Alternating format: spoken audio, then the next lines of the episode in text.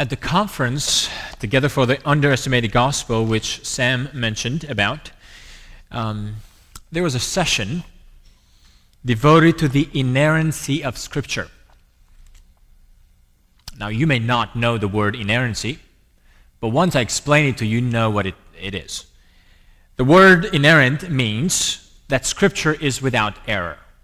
It's a doctrine of our a view of Scripture that Scripture is without error, so the inerrancy of Scripture. Well, this conference pointed out the importance of holding to this belief, and there was a panel discussion with a number of pastors and theologians, and some of them were even from United, from UK, from Cambridge University.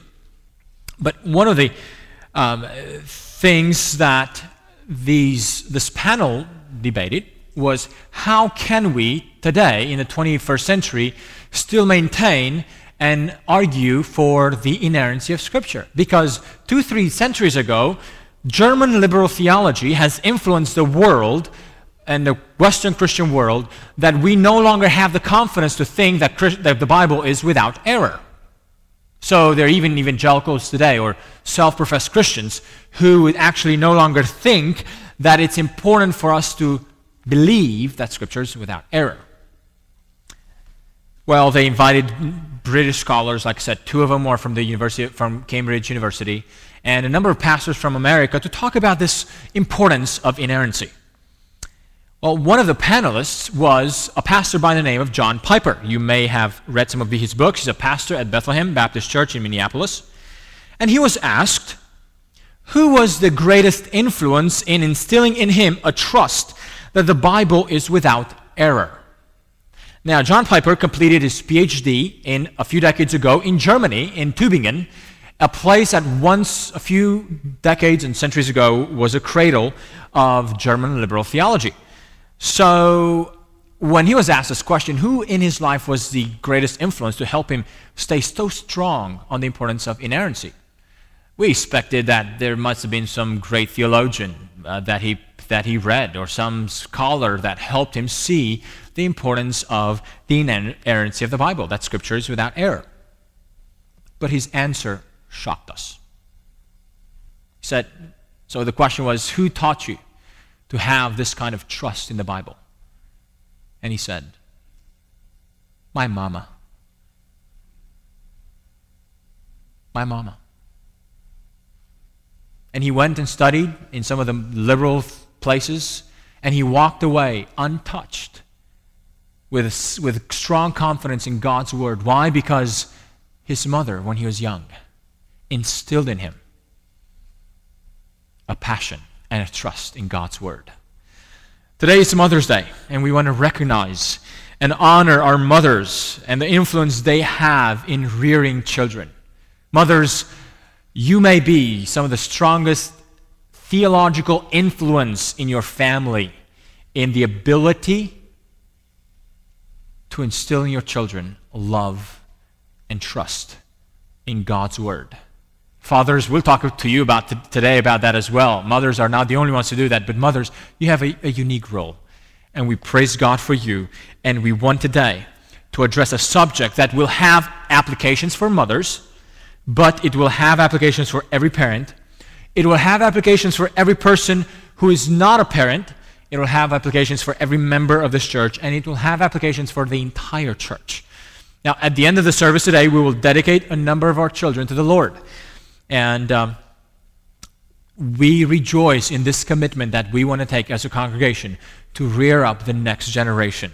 Well, on this Lord's Day, a day that the Lord has made, we want to recognize mothers and we want to talk about something that is pertaining to the family. The subject that I would like to address today is loving God with our families. Loving God with our families. I op- encourage you to open Scripture to Deuteronomy chapter 6.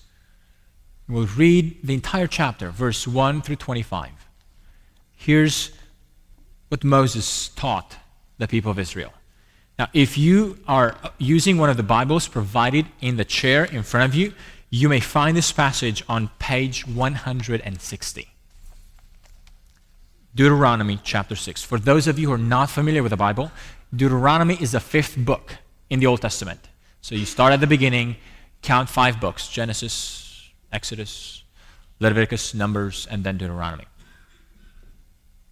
Here's the word of the Lord. These are the commands, decrees, and laws the Lord your God directed me to teach you to observe in the land that you are crossing the Jordan to possess. So that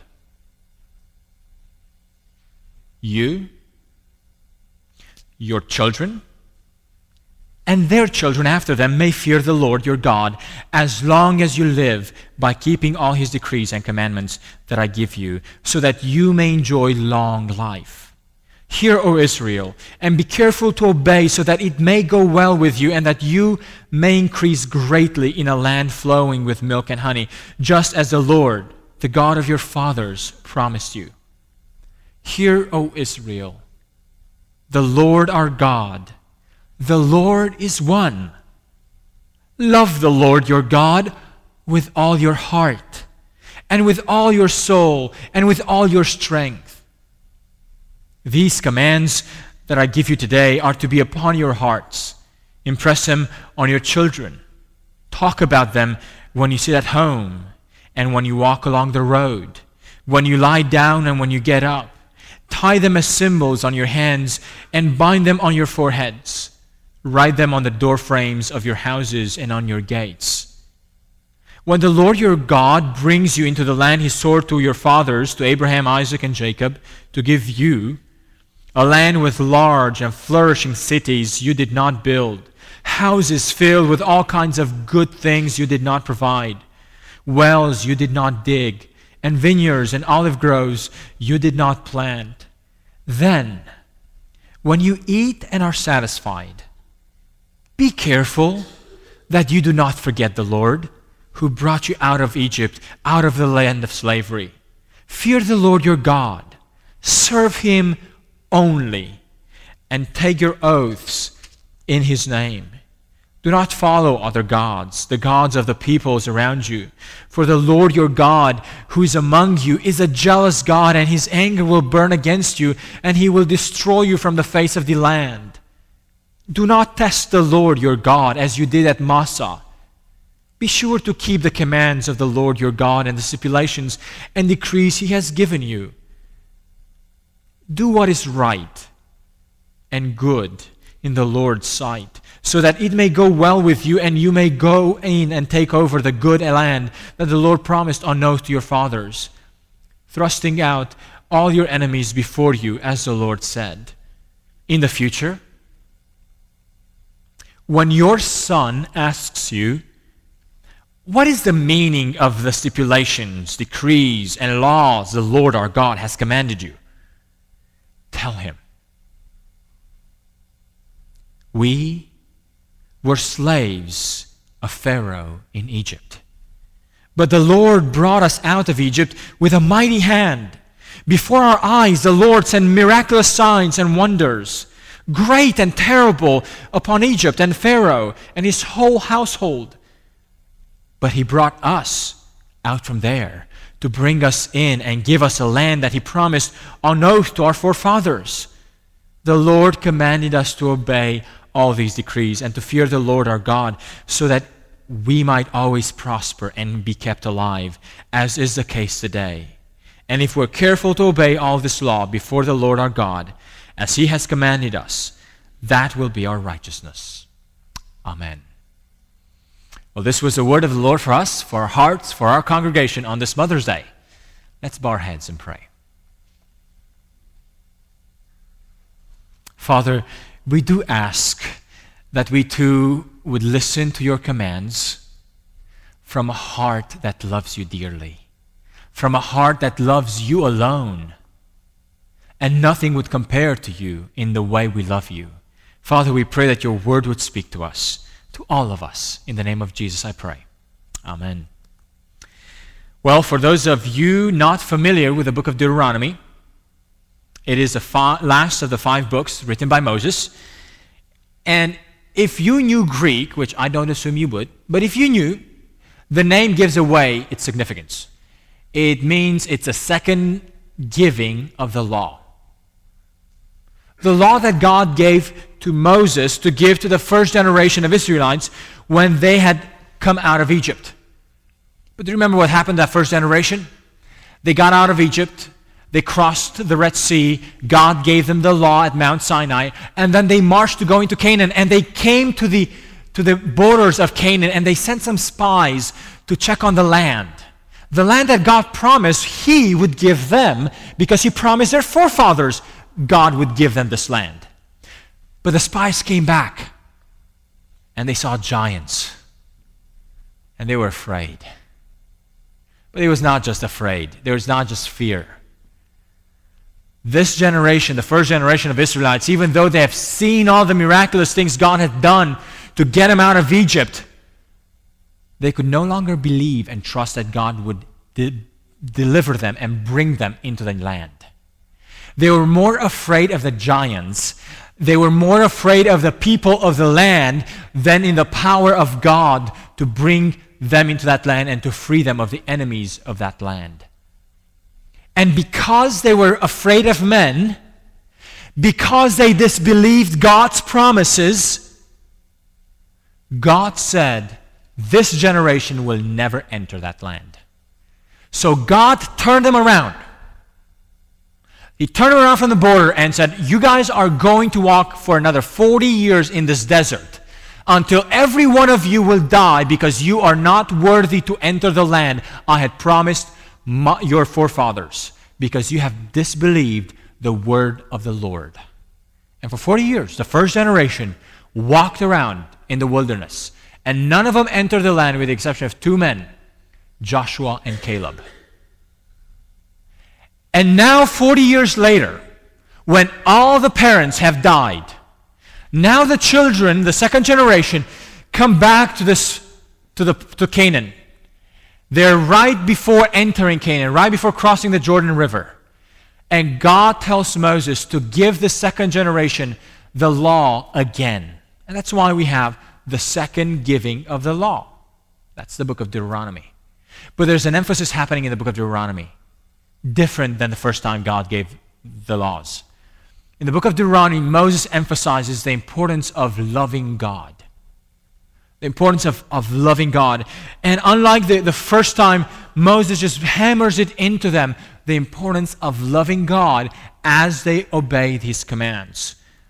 Actually, friends, if you were to look at the entire Old Testament, the book that focuses most clearly on the importance of loving God in the Old Testament is the book of Deuteronomy. And Deuteronomy chapter 6 is one of the high points of this book. In it, we see what is referred in the New Testament as the greatest command. Deuteronomy chapter 6, verse 4 through 6. Hear, O Israel, the Lord our God, the Lord is one. Love the Lord your God with all your heart, with all your soul, and with all your strength. These commands I give you today are to be upon your hearts. So, one of the messages of the book of Deuteronomy is that we cannot obey God and God's laws without loving God. But just as, as Jesus said in John 14, we cannot love God without obeying his laws either.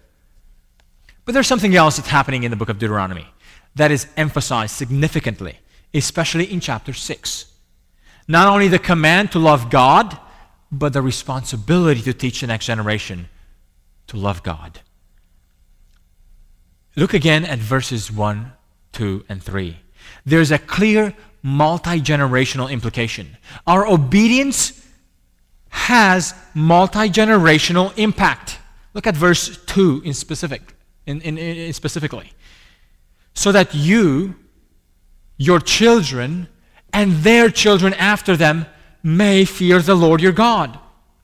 In other words, the obedience of the Israelites of this second generation was not just for them but it was for the generations after them. Friends, the command to obey God and to love God is given in this multi generational context. As one pastor put it, it's a multi generation vision of spiritual protection and prosperity. How amazing that at the beginning of this nation, the second generation, Israel receives a very clear condition for growing and for ensuring a bright future for the generations following them. And those conditions were wrapped around their desire to obey the Lord. from a heart that loves God. Listen to what God said in Deuteronomy chapter 5, just a few, uh, just a page uh, prior. Oh, that their hearts would be inclined to fear me and keep all my commandments always, so that it might go well with them and their children forever. Do you see, do you, do you hear the, the multi generational implication of the obedience and love that God calls Israel to have?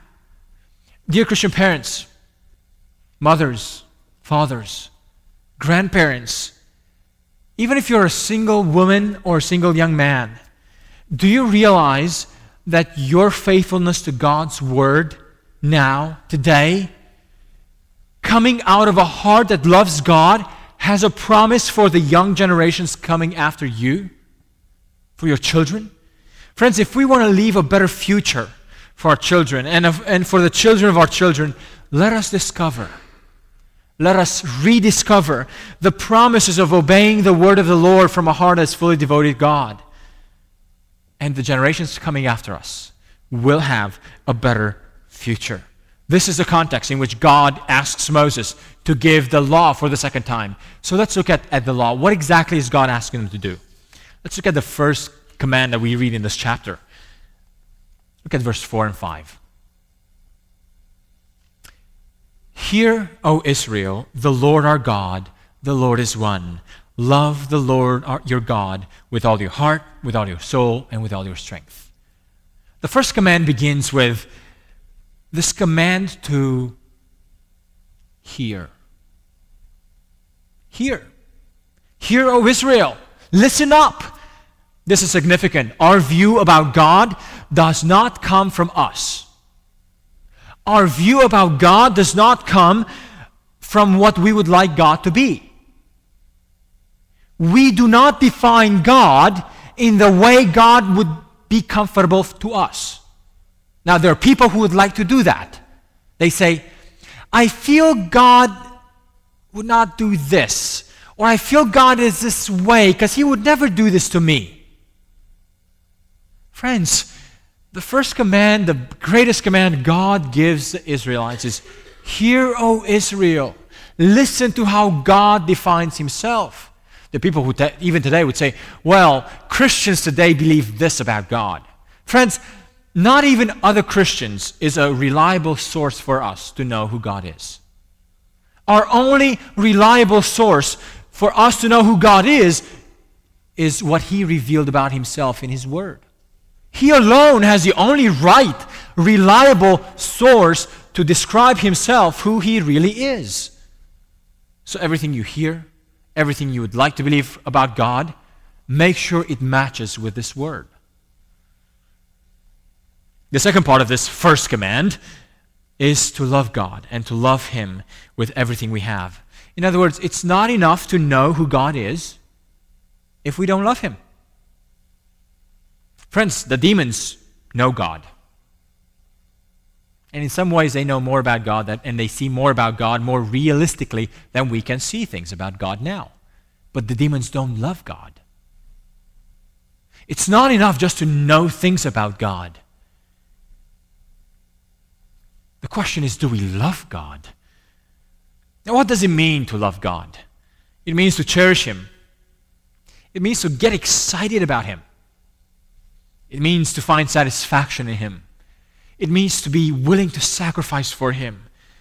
Now, in our society, laws and love do not really define one another well we have such a romanticized view of love where we think of love as simply a feeling or an emotion that cannot be pushed on us. Nobody can force us to feel a certain way. So that it's hard for us to comprehend love as a command. Can you command someone to love someone else? We think about love as a free act that cannot be coerced or commanded. We tend to think that if, if it's a command, it's no longer love. So we think that pure love is that which comes from our own initiative. Now, that's what our society would like for us to think about love. And we tend to bring this idea about, of love into our spiritual lives. But one of the major differences between our society and our spiritual condition is that we would never think about loving God on our own. We would never take the initiative on our own to, to love God. Because we are born in sin, we would never consider the possibility to love God on our own, nor would we realize our duty to love God on our own. So God has to tell us, God has to command us.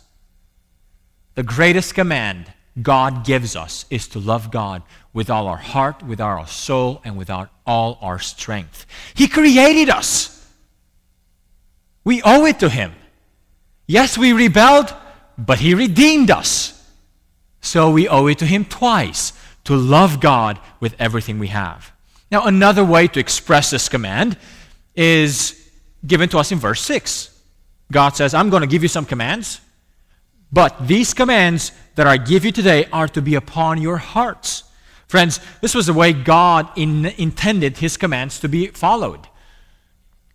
The laws of God were to be first and foremost on their hearts. So their obedience would come out of their hearts, out of their love for God.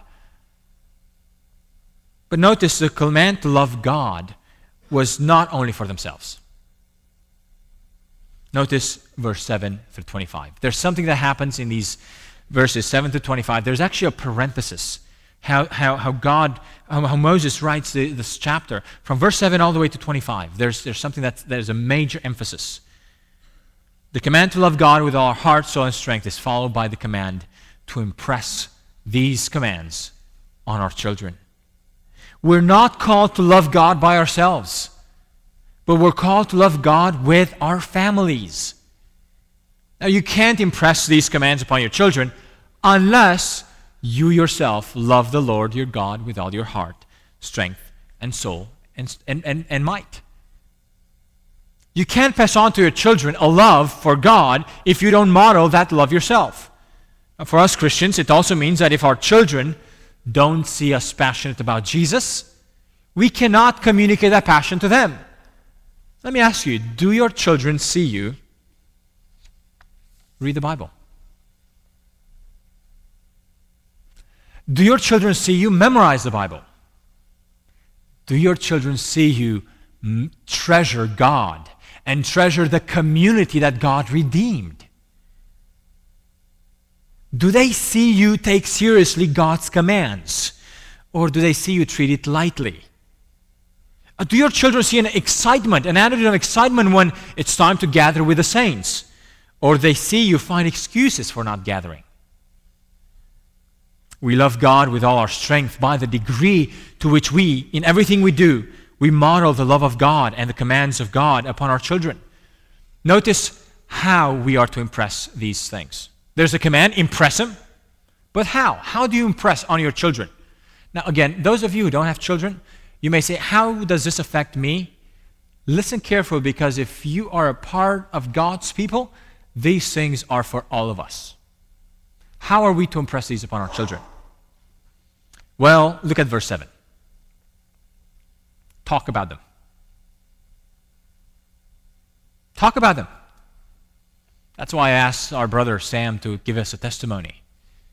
So many times we as parents assume, oh, they see us live the Christian life. That's all it takes. That's all we need. And they go to church, that's where they're taught. Other people talk to them. Notice how do we impress it upon our children? Talk to them.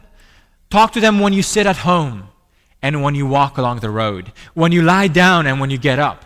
This means that we are called to teach them about God in everyday life. Friends, parents, do you talk to your children about God at home? Do you talk to them in your car? A great time to talk to your children in your car about God because they can go anywhere. Yes. Uh, do you talk to them before you, they go to bed? Do you talk to them early in the morning? Friends, just talk to your children about God. Talk to them about, talk to them about different parts of Scripture. Talk to them about the gospel. Talk to them about different books of the Bible. Talk to them not just about moral behavior, but talk to them about the story of redemption. Talk to them about our sin before God. Talk to them about the commands of the Lord. Talk to them about the Sermon on the Mount. Talk to them about, about the Beatitudes. Now, when and where should we talk to them? When you sit at home and when you travel. Friends, what do you do when you're at home with your children? Do you just send them to watch TV so you have some time for yourself? Do you just encourage them to play video games so they can give you some time off? What do you do when you're with your children at home? Or do you just encourage them to do their homework? So again, you have some time off. It's not for them, it's for you to have some time off. What do you do when you're with your children at home? Friends, if you let your children watch TV, at least play the game, catch the lies. Don't put your child in front of a TV and, and expect that he will have the wisdom to discern the lies of our world from the values that God's Word teaches. Be engaged in rearing them up. Now, don't assume that you have to give him a Sunday school lesson. You don't. Talk to your children about the Bible in every situation they, they, they, they experience. Talk to them about what it means to relate every experience to the Bible. Now, we must teach not only facts about God, but to love God above everything else. We must teach them to value God. We must teach them to prioritize God.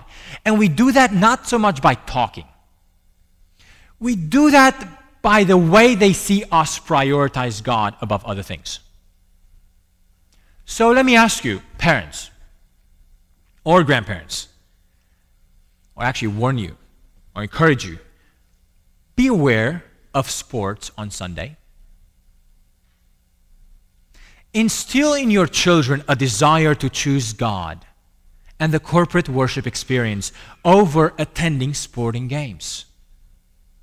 Teach them, take that opportunity to teach them that there are things in life that are worth renouncing for the sake of God.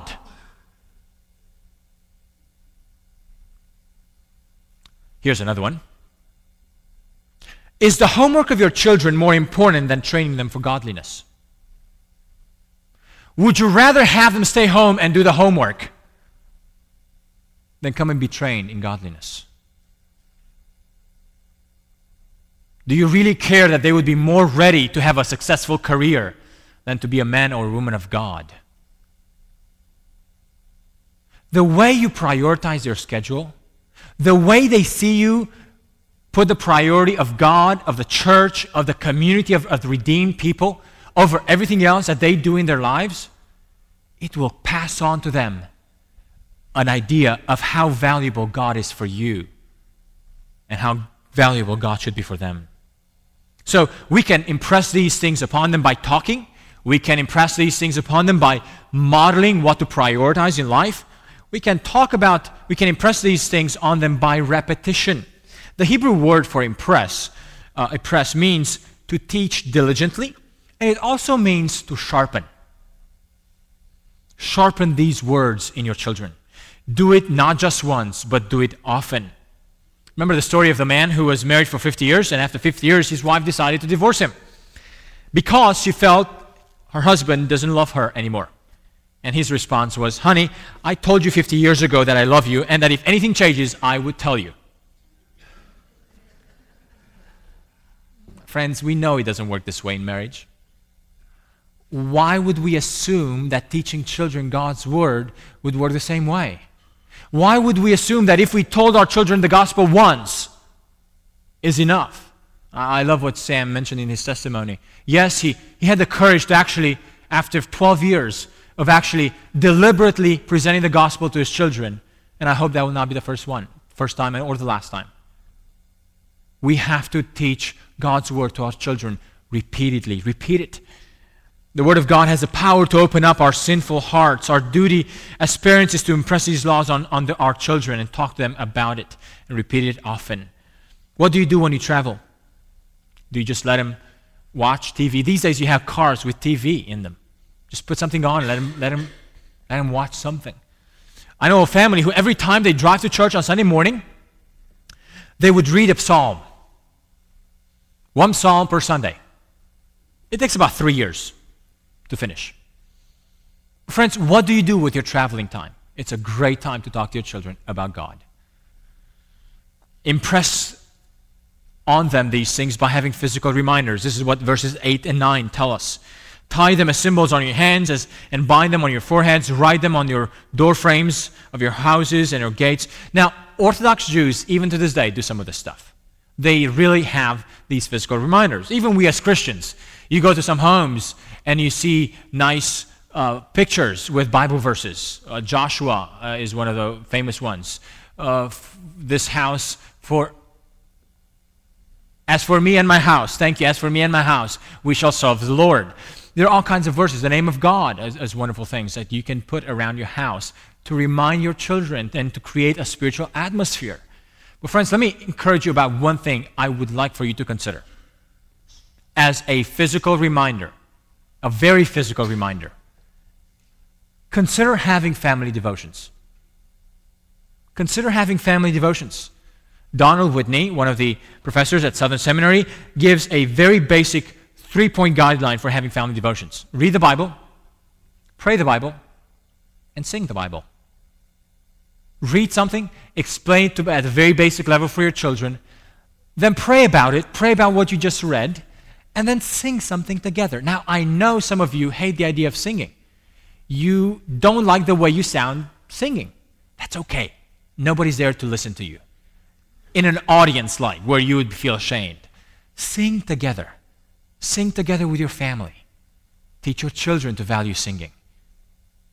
That's why when we in corporate worship, we prefer corporate worship and congregational singing over performed music. We want you to sing, even if you don't like it. God wants you to sing. We want to train you to sing. We want to force you to sing when you're here. set spiritual goals for each child. Now, I have to confess, on, the, on doing family devotions, I'm preaching to myself. I do not do this as often in our home as I would like to. We do it occasionally. I'd like to do it more. So I'm preaching to myself. But consider giving your children, consider giving your household a time in the week when you have family devotions. I know this is not practiced very often, but I want our church to consider doing this. And I'm speaking to dads right now. I'm not speaking to moms. Dads, you are the priests. Don't expect your wives to take this initiative. You have to do it.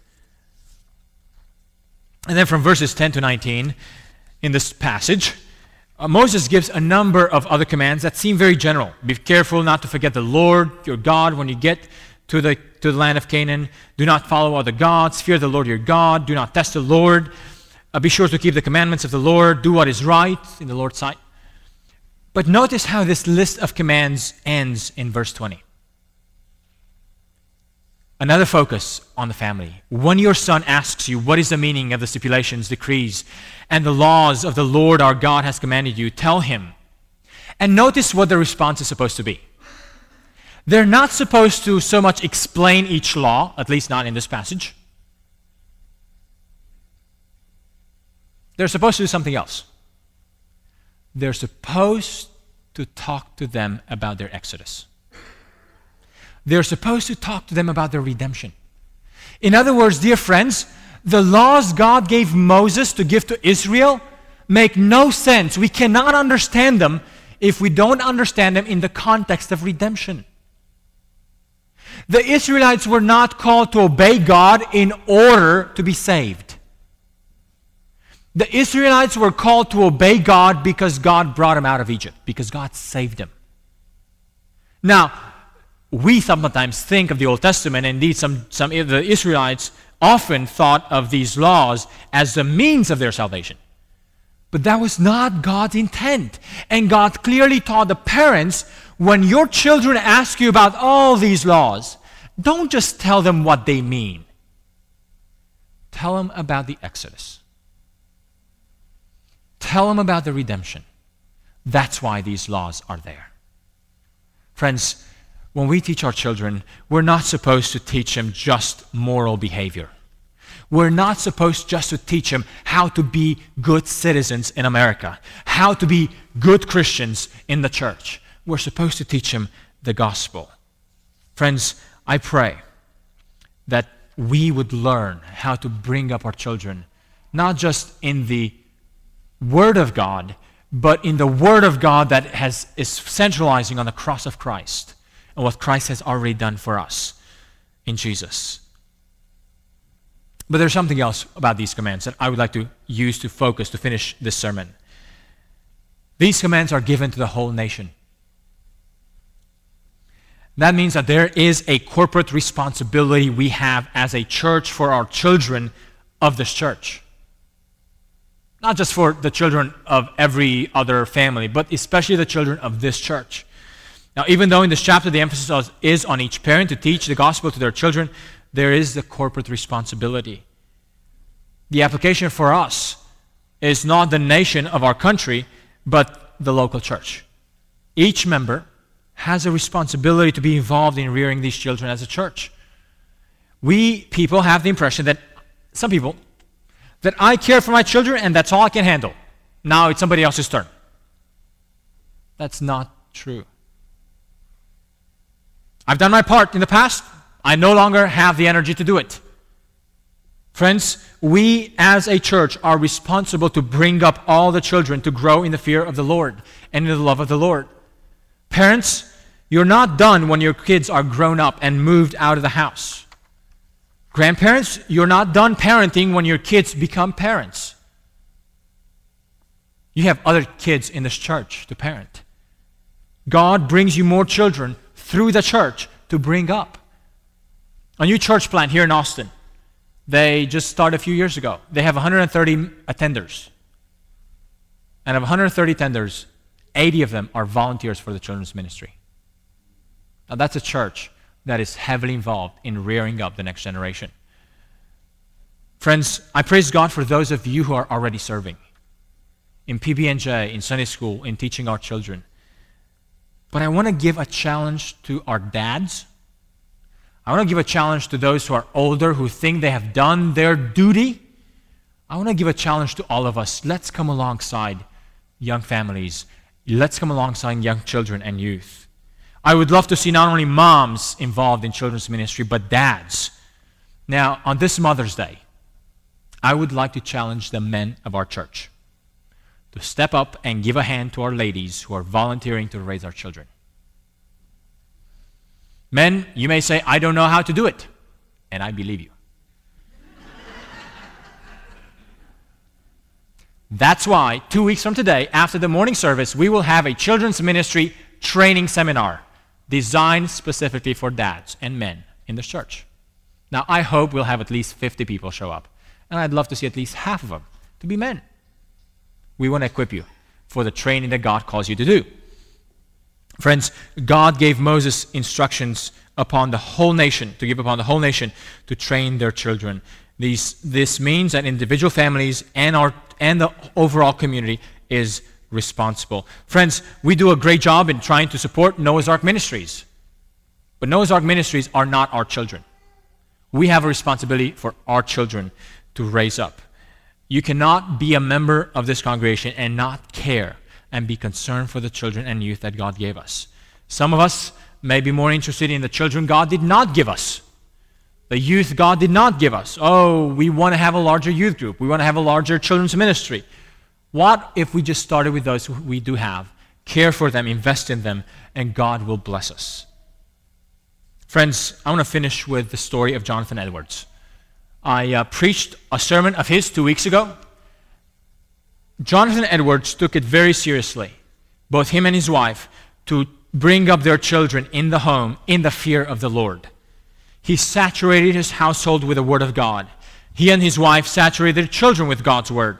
And here's, here's a list of their descendants 13 of their descendants were college presidents, 65 of them were professors, 100 lawyers, 100 missionaries, 30 judges, 60 physicians, 60 authors, 80 holders of public office, including three U.S. senators, three governors, a vice president, and a controller of U.S. Treasury.